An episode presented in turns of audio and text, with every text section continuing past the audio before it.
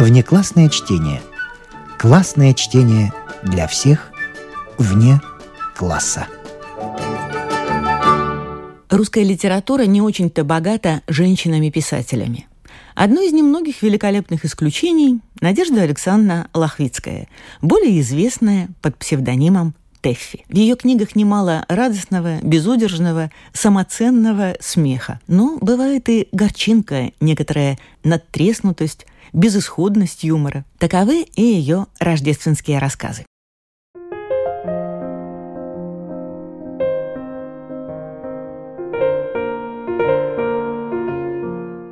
Теффи, Валя –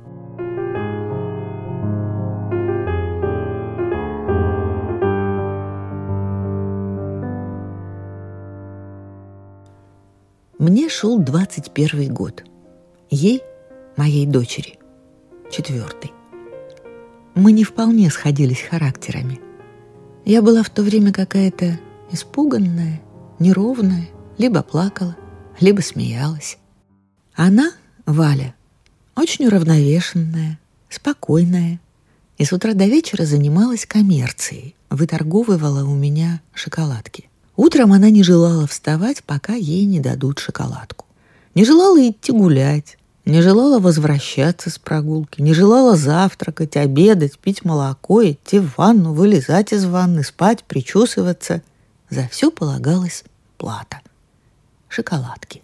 Без шоколадки прекращалась всякая жизнь и деятельность, а затем следовал оглушительный систематический рев. И тогда я чувствовала себя извергом и где-то убийцей, и уступала. Она презирала меня за мою бестолочь. Это так чувствовалось. Но обращалась со мной не очень плохо. Иногда даже ласкала мягкой, теплой, всегда липкой от конфет рукой. «Ты моя миленькая», — говорила она. «У тебя, как у слоника, носик». В словах этих, конечно, ничего не было лестного, но я знала, что красоту своего резинового слоненка она ставила выше Венеры Милосской. У каждого свои идеалы.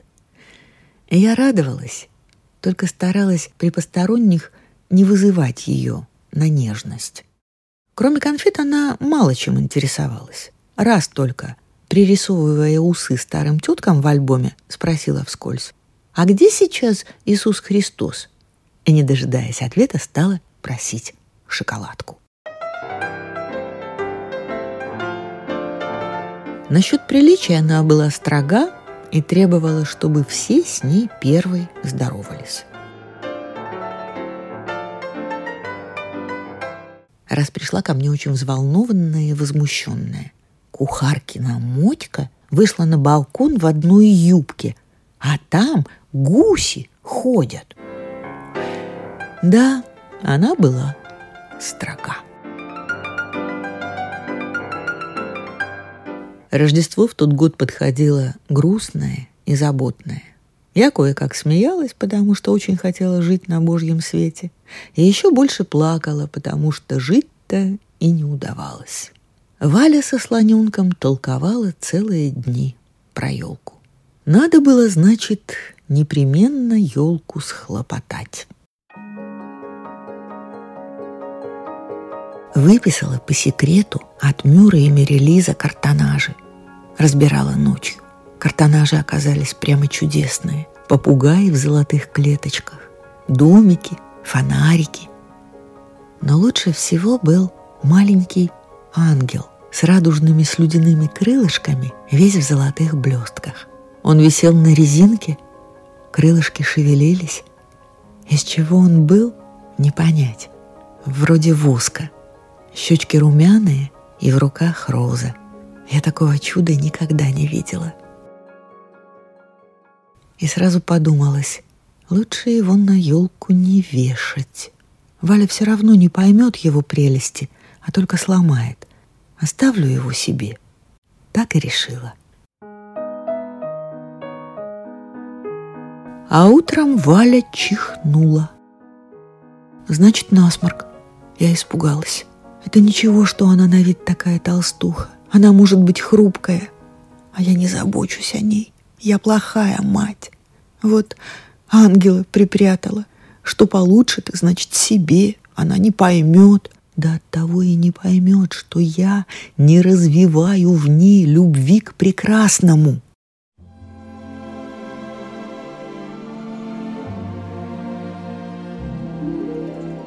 Подсочельник ночью, убирая елку, достала и ангела. Долго рассматривала, но до чего был мил. В коротенькой толстой ручке роза. Сам веселый, румяный и вместе нежный. Такого бы ангела спрятать в коробочку – а в дурные дни, когда почтальон приносит злые письма, и лампы горят тускло, и ветер стучит железом по крыше, вот тогда только позволить себе вынуть его и тихонько подержать за резиночку, и полюбоваться, как сверкают золотые блестки и переливаются слюдяные крылышки. Может быть, бедно все это и жалко, но ведь лучше-то ничего нет. Я повесила ангела высоко. Он был самый красивый из всех вещиц.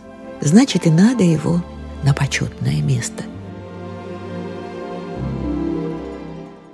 Была еще одна мысль, тайная, подлая, высоко, не так заметно для людей маленького роста.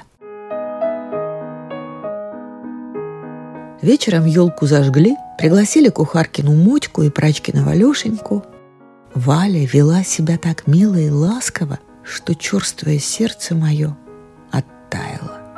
Я подняла ее на руки и сама показала ей ангела.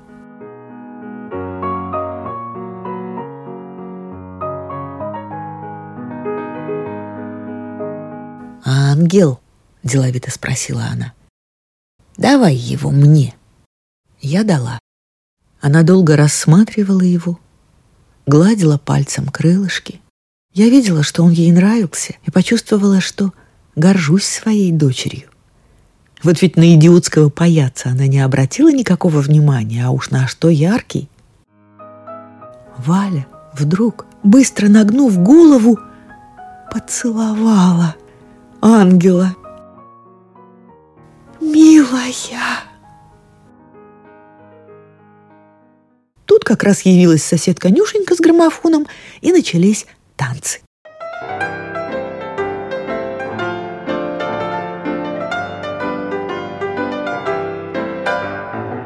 Надо бы все-таки ангела пока что спрятать, а то сломают они его. Где же Валя? Валя стояла в углу за книжным шкафом.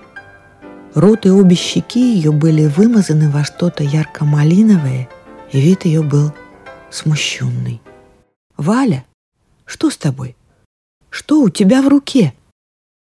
«Что это?» В руке ее были слюдяные крылышки, сломанные и смятые. Он был немножко сладкий, сказала Валя.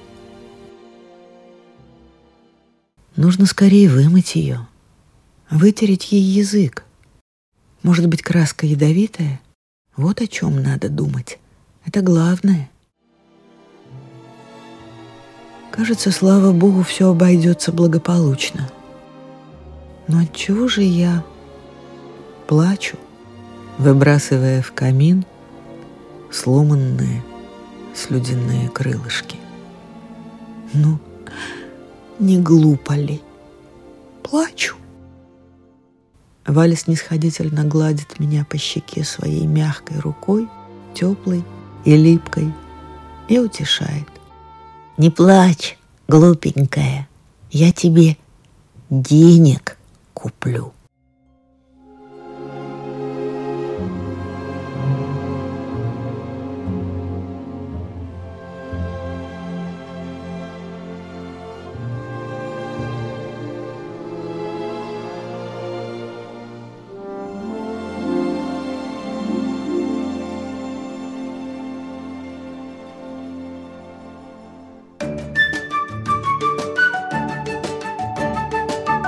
Внеклассное чтение. Неизвестное произведение известных авторов.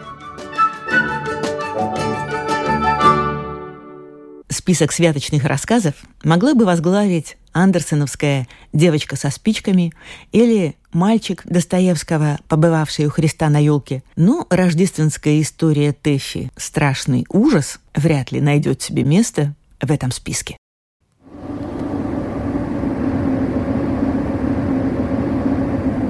Кто не знает страшных рождественских метелей, когда завывание ветра смешивается со свистом бури, когда облака как будто хотят сесть на землю – когда все богатое торжествует на елках, а бедняки замерзают у дверей своих обеспеченных соседей, причиняя этим им неприятность. Самый яркий вымысел рождественского филитониста, сдобренного хорошим авансом, бледнеет перед действительностью. Маленький ребенок Коля Коньков – замерзший и занесенный снегом в лютую рождественскую ночь. О нем хочу я вам рассказать. Николай Коньков был ребенком. Кто из нас не был ребенком? Он был, собственно говоря, даже более чем ребенок, так как ему было уже 35 лет – когда он приехал в Петербург в одну из вышеописанных ужасных рождественских ночей. Правда, ни мороза, ни метели в эту ночь не было, так как дело происходило в середине июля месяца. Да и ночи, собственно говоря, тоже никакой не было. Поезд пришел ровно в 10 утра. Но что же из этого? Приехал он из своего имения освежиться. В городе есть особая свежесть, которая в деревне ни за какие деньги не достанешь. Коньков ездил обыкновенно за свежестью в Москву. В Петербурге же был новичком и потому с девственной беспечностью доверился извозчику. Тот привез его в мебелированные комнаты на Пушкинской. Коньков сунул швейцару свой чемодан и побежал искать парикмахерскую. Он был франт. Вышел из парикмахерской и шел домой, насвистывая, ровно ничего не подозревая.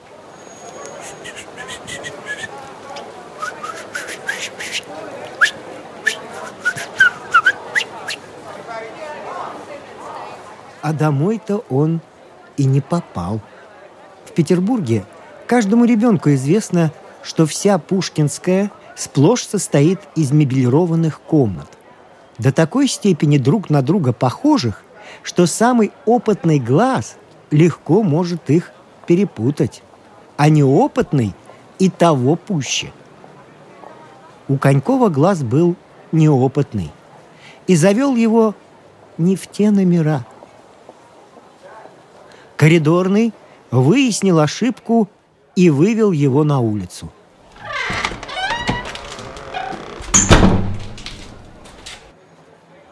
Коньков осмотрелся и пошел в дом, что напротив. «Вам кого?» – спросил швейцар. «Господин Коньков, не здесь ли остановился?» «Нет, у нас таких нет».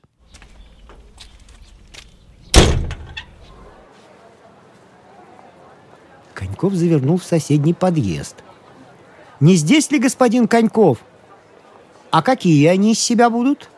Да такой симпатичный, с чувством ответил Коньков. Симпатичный, среднего роста, вроде меня. Нет, такого не видали. Коньков упал духом.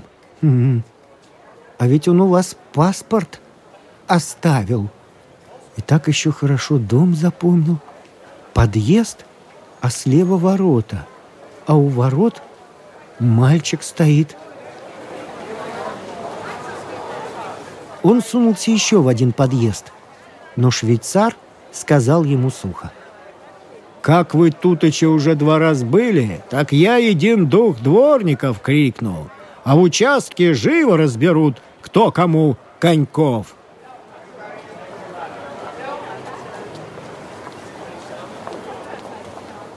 Есть натуры, которые не теряются в минуты самой грозной опасности. Не растерялся и Коньков. Он нанял извозчика и поехал к Палкину завтракать.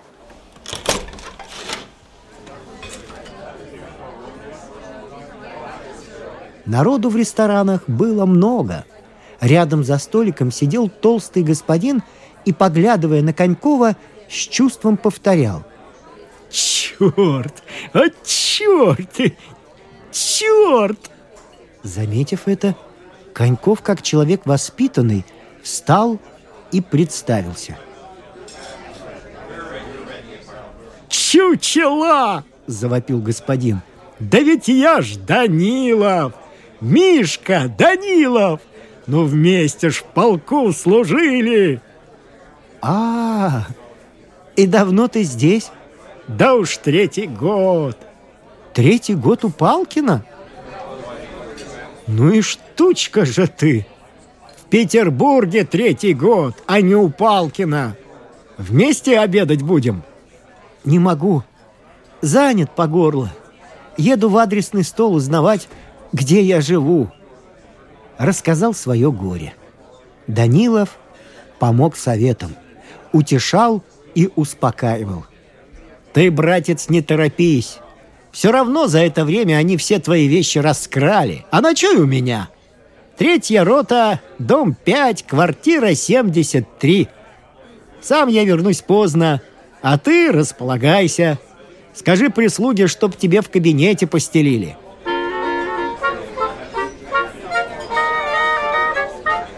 В три часа ночи, изрядно освежившийся, Коньков разыскал пятый дом в третьей роте.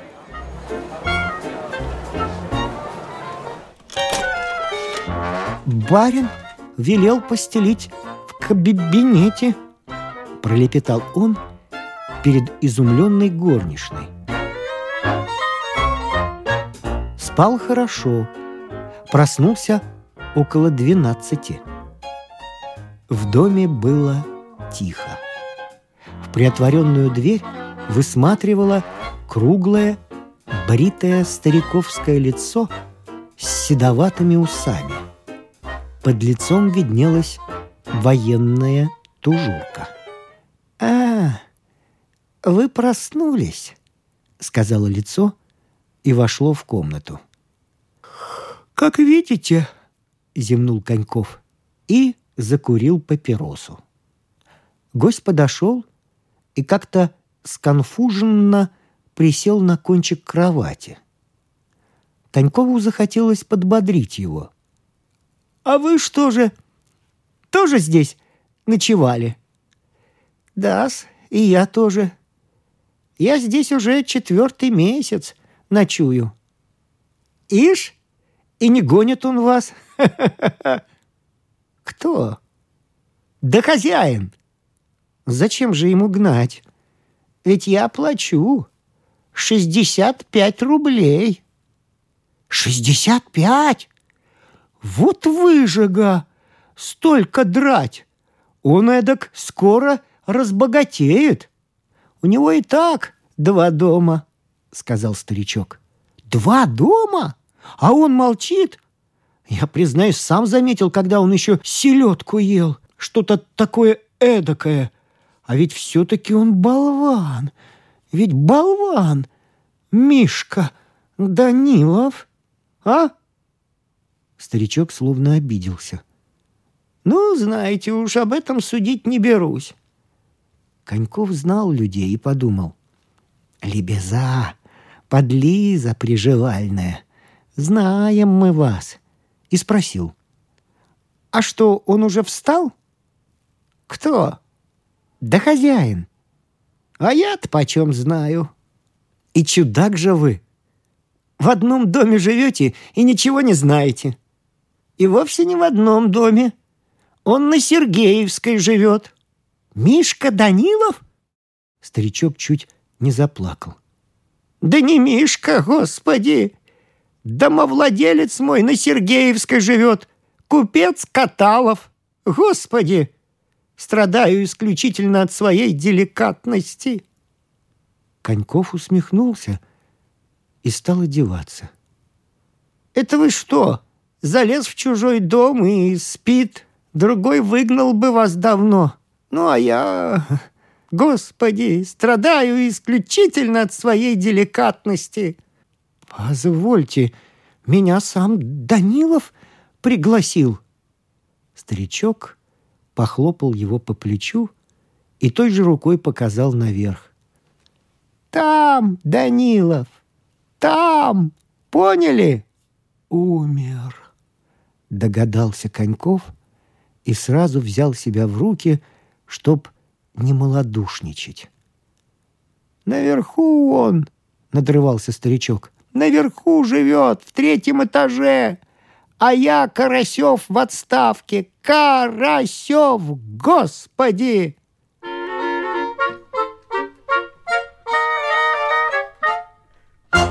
Страшно в рождественскую ночь, когда смерть, обнявшись с бурей, танцует и гикает, взвиваясь снежным вихрем костром. В рождественскую ночь вспомним о бесприютных,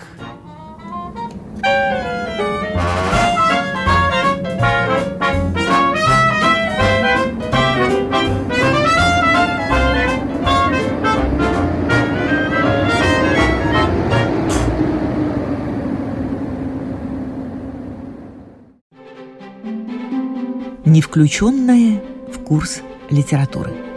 Внеклассное чтение. Непрочитанной книге всегда можно вернуться. В эмиграции Тэфи часто возвращалась к героям своих дореволюционных произведений. Один из ее любимых персонажей – старая нянька, которая перекочевала и в парижский цикл.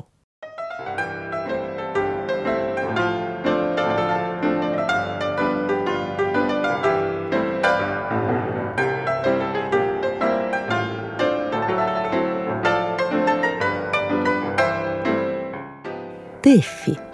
Сладкие воспоминания. Рассказ нянюшки.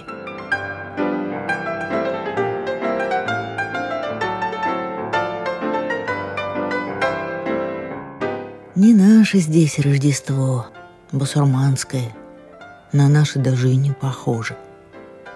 У нас-то бывало морозище загнет, дышать трудно. Того, гляди, нос отвалится. Снегу наметет, свету Божьего не видно. С трех часов темно. Господа ругаются, зачем керосину много жжем, а не в жмуркиш играть. Эх, хорошо было. Здесь вон барышни в чулочках бегают, хихикают. Нет, ты вот поди там похихикай, где снегу выше пояса, да ворона на лету мерзнет. Вот где похихикай. Смотрю я на здешних детей, так ажно жалко. Не понимают они нашей русской елочки. Хороша была, особливо ежели в деревне.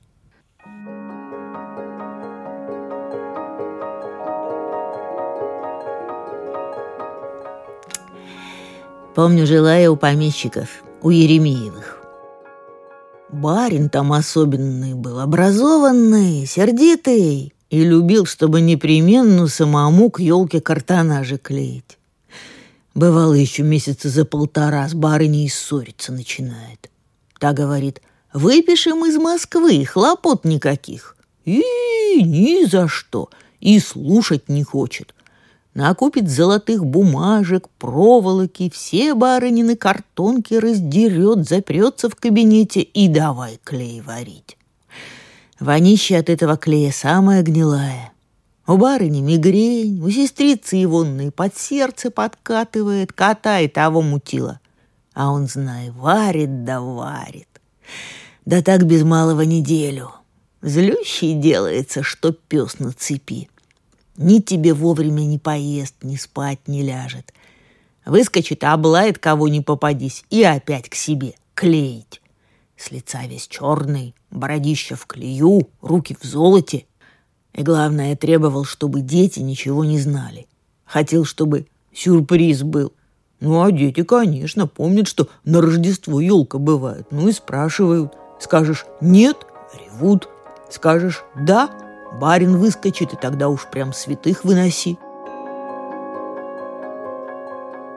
А раз пошел барин в спальню из бороды фольгу выгребать. А я-то и не досмотрела, как дети шмык в кабинет. Да все и увидели. Слышу виск, крики. «Негодяи!» — кричит, запарю всех на конюшне. Хорошо, что егонная сестрица в обморок падаючи лампу разбила. Так он на нее перекинулся. Барыня его потом успокоила. Дети, говорит, может, и не поняли, к чему это. Я им, говорит, так объясняю, что ты с ума сошел и бумажки стрижешь. Ну и миновала беда.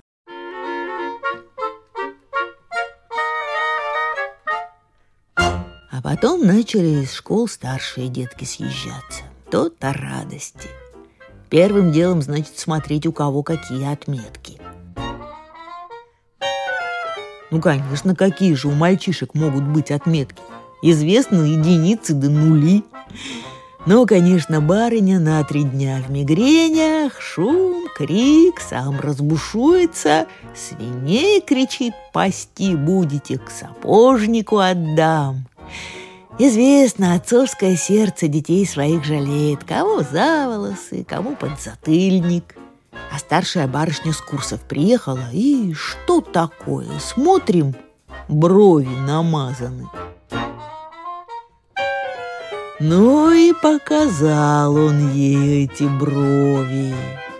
Ты, говорит, сегодня брови намазала, а завтра пойдешь да и дом подождешь. Барышня в истерике, все ревут. У барина, у самого в носу жила лопнула. Ну, значит, повеселились, а там, смотришь, и Рождество подошло. Послали кучера елочку рубить. Ну, кучер, конечно, напился, да вместо елки и привороти осину. Спрятал в амбар, никто и не видал. Только скутница говорит в людской. Странную, мол, елку господа в этом году задумали. А что, спрашивают а говорит осину. И такое тут пошло. Барин-то не разобрал толком кто да что. Взял до садовника и выгнал. А садовник пошел кучера бить.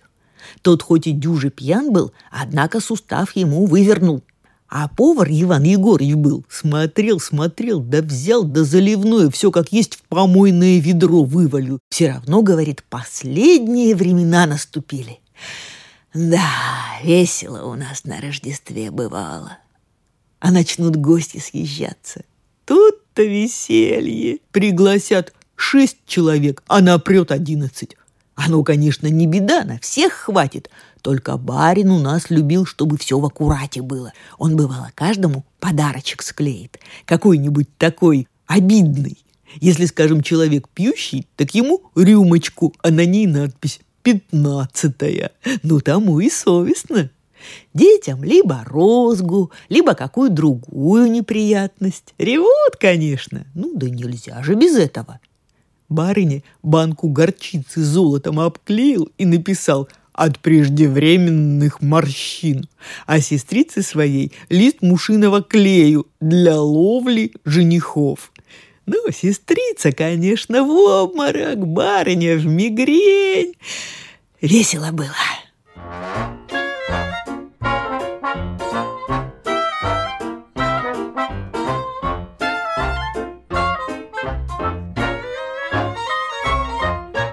Ну, в общем, ничего, весело. Гостям тоже всякие штучки – ну, те, конечно, виду не показывают. У иного всю рожу на сторону сведет, а он ничего, ногой шаркает, веселится. Ну и нам, прислугам, тоже подарки раздавали. Иной раз и ничего себе, хорошие, а все-таки осудить приятно. Как бывало, свободная минутка выберется, так и бежим в людскую, либо в девичью господ ругать. Все больше материю на платье дарили. Ну так вот материю и разбираем. И жиденькая, мол, и цвет не цвет, и узкая, и мало. И так бывало себя расстроим, что аж в ушах звенит. Скариды, сквалыги, работай на них, как собака, ни дня, ни ночи, благодарности не дождешься. Очень любили мы господ поругать. А они, как гости разъедутся, тоже в круг стола сядут и гостей ругают. И не так сели, и не так ели, и не так глядели. Весело. Иной раз так разговорятся, что и спать не идут. Ну, я, как все время в комнатах, тоже какое словечко верну. Иногда и привру маленько для приятности. А утром в самое Рождество в церкву ездили. Но кучер, конечно, пьян, а как садовника выгнали, так и запрячь некому. Либо пастуха зови, либо с садовником мирись, потому что он хотя и выгнан, а все равно на кухне сидел и ужинал, и утром поел, и все как следует, только что ругался все время. А до церкви все-таки семь верст пешком не сбегаешь. Крик, шум, дети ревут. Барин с сердцов принялся елку ломать, да яблоко сверху сорвалось, полбу его треснуло, рог набило, он успокоился. Оттянуло, значит.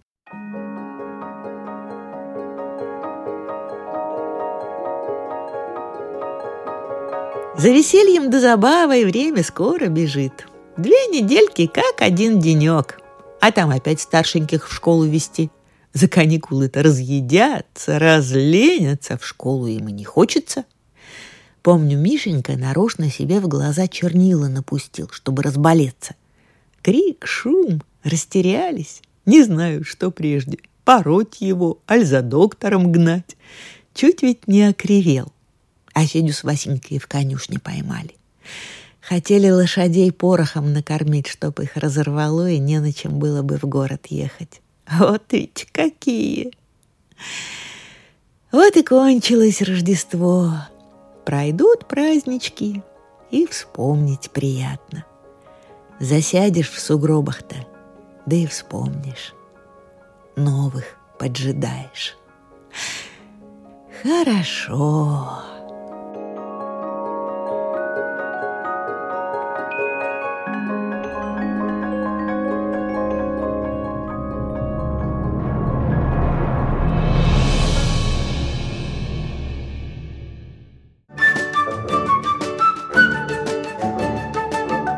Внеклассное чтение. Классное чтение для всех вне класса.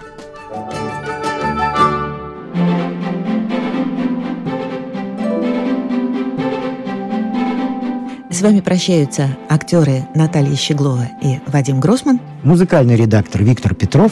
Слушайте нас в Spotify, на платформах CastBox, Яндекс.Музыка, Apple Podcast и других. Самых маленьких слушателей мы приглашаем побывать в гостях у книжки. Подкаст Латвийского радио 4. А для тех, кого интересует наша женская роль в истории, в подкасте Латвийского радио 4 звучат истории на манжетах.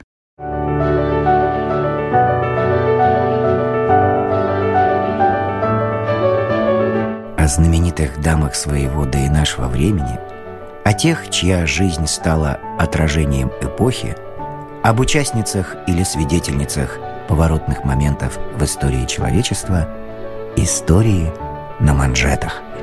Этот и другие подкасты Латвийского радио 4 вы найдете в Spotify, а также на платформах CastBox, Яндекс.Музыка, Apple Podcast и других –